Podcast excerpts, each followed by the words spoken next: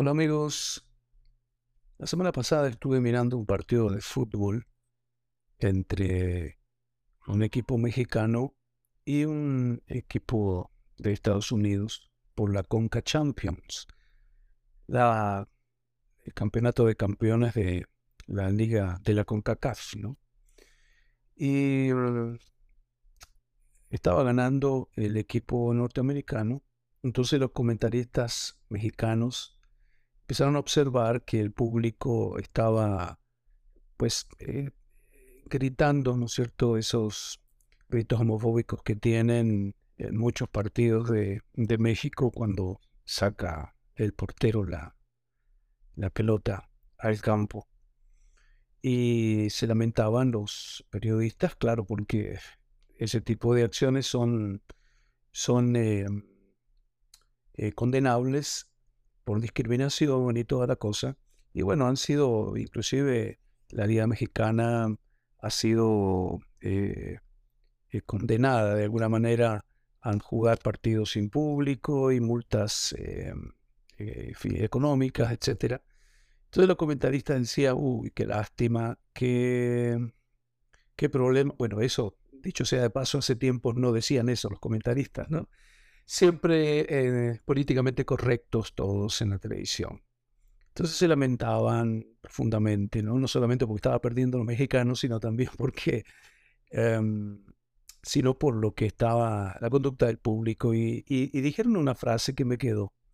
Dijeron, no saben perder. Y me quedé pensando en eso. Y, y yo me decía, ¿quién sabe perder? La verdad, Nadie se prepara para, perder.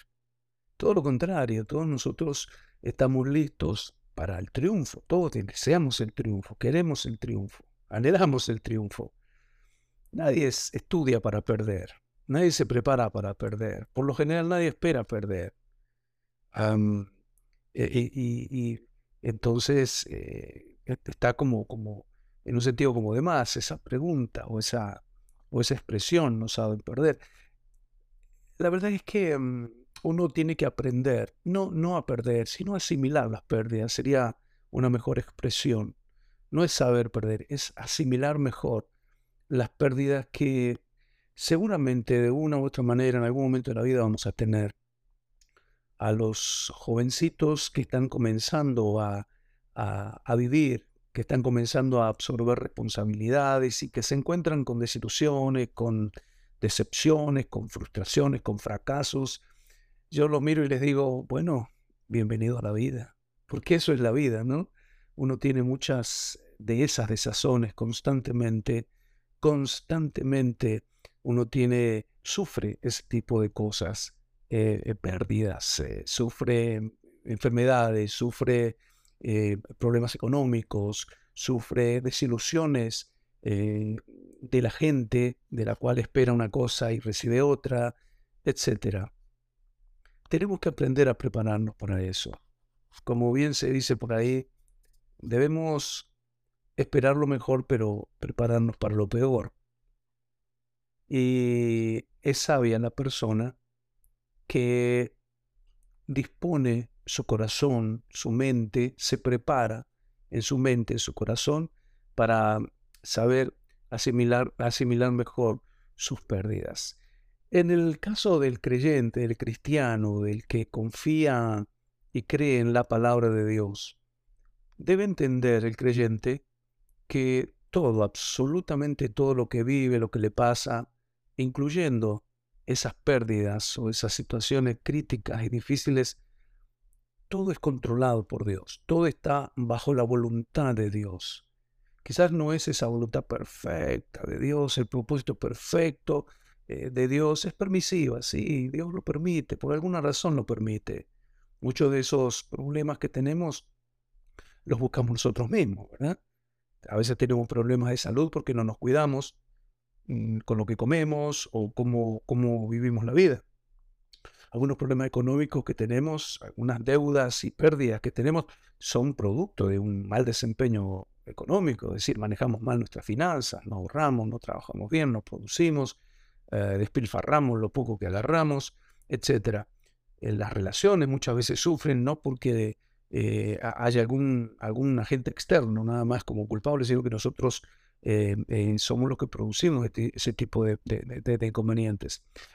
como sea, yo como creyente, yo creo que Dios tiene control de las cosas que yo vivo y, me aferro completamente, con toda mi alma, a ese texto tan conocido de Romanos 8:28 que dice que a los que aman a Dios, todas las cosas les ayudan a bien.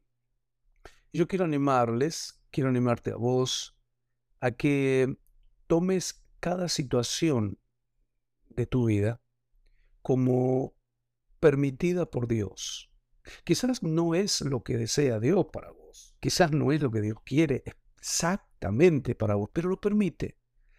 Pero lo permite en un sentido controlado, es decir, en, mira, hasta los pelos de nuestra cabeza lo tiene contado el Señor. Dios tiene control de las cosas eh, lindas y las cosas feas que vivimos. Por lo tanto, uno como creyente, nosotros como creyentes, tenemos que afirmar nuestro corazón y nuestra fe de que estamos en las manos del Señor. ¿Ok? Estás en las manos de Dios. Todo lo que vivís, especialmente aquellas cosas duras y difíciles, aún esas están bajo el control de Dios. Y si seguís confiando en Él, tarde o temprano, ojalá más temprano que tarde, el Señor te va a rescatar y te va a levantar y te va a sacar de esa situación de pérdida a una situación de victoria, de enfermedad a salud, de tristeza a la alegría. Thank you.